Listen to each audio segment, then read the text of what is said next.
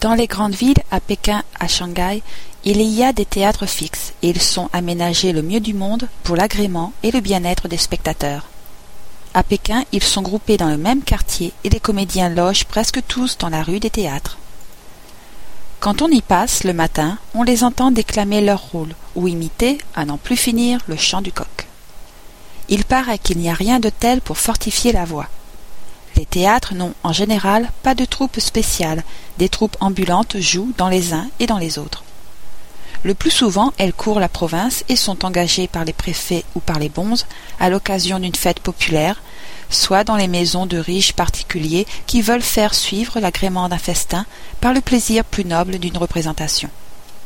Dans ce cas, à l'instant où l'on se met à table, on voit entrer cinq acteurs richement vêtus qui se prosternent.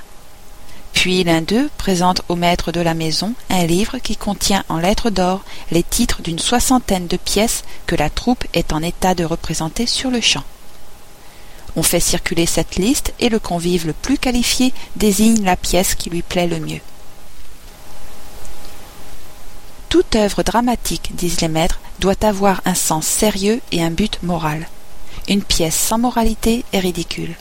Elles doivent présenter les plus nobles enseignements de l'histoire à ceux qui ne savent pas lire, montrer des peintures, vraies ou supposées, de la vie, capables d'inspirer la pratique de la vertu. Une pièce immorale est un crime. Son auteur est puni dans l'autre monde, et son expiation dure aussi longtemps que sa pièce est jouée sur la terre. Déjà au huitième siècle, dans le palais de Chang'an, l'empereur Min avait fait édifier un superbe théâtre, dans lequel il joua en personne. Il s'occupait lui-même de sa troupe d'acteurs, dirigeant les études et les répétitions. Elles avaient lieu le plus souvent dans une partie des parcs qu'on appelait l'enclos des poiriers. C'est pour cela que l'on nomme encore quelquefois les acteurs les élèves de l'enclos des poiriers. L'engouement de la cour pour l'art théâtral gagna vite les hauts fonctionnaires et les particuliers. Chacun voulut avoir son théâtre privé, ses acteurs et sa troupe de danseurs. Cela devint bientôt une folie qu'il fallut réprimer. On limita entre autres le nombre des danseurs que chacun, selon son rang, fut autorisé à entretenir.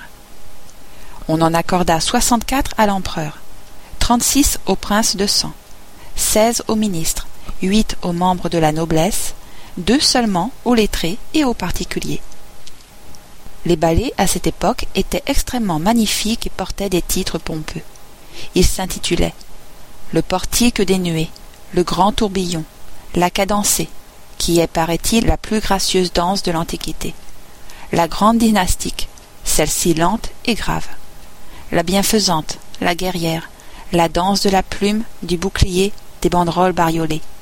Il y en avait une, celle du dragon, dont les évolutions avaient lieu dans l'eau, et une autre où figurait un taureau avec lequel le danseur luttait en le tenant par les cornes. Cet empereur, Minrohan, qui ne dédaigna pas de monter sur les planches, est considéré encore aujourd'hui comme le patron du théâtre et des comédiens. Dans les coulisses, sa statuette est toujours placée sur un petit autel où l'encens brûle toujours. Chaque acteur, avant d'entrer en scène, salue pieusement l'image de celui qui, il y a dix siècles, leur fut bienveillant et protégea les artistes. Et rien n'est plus touchant que l'expression de cette reconnaissance qui ne finit jamais.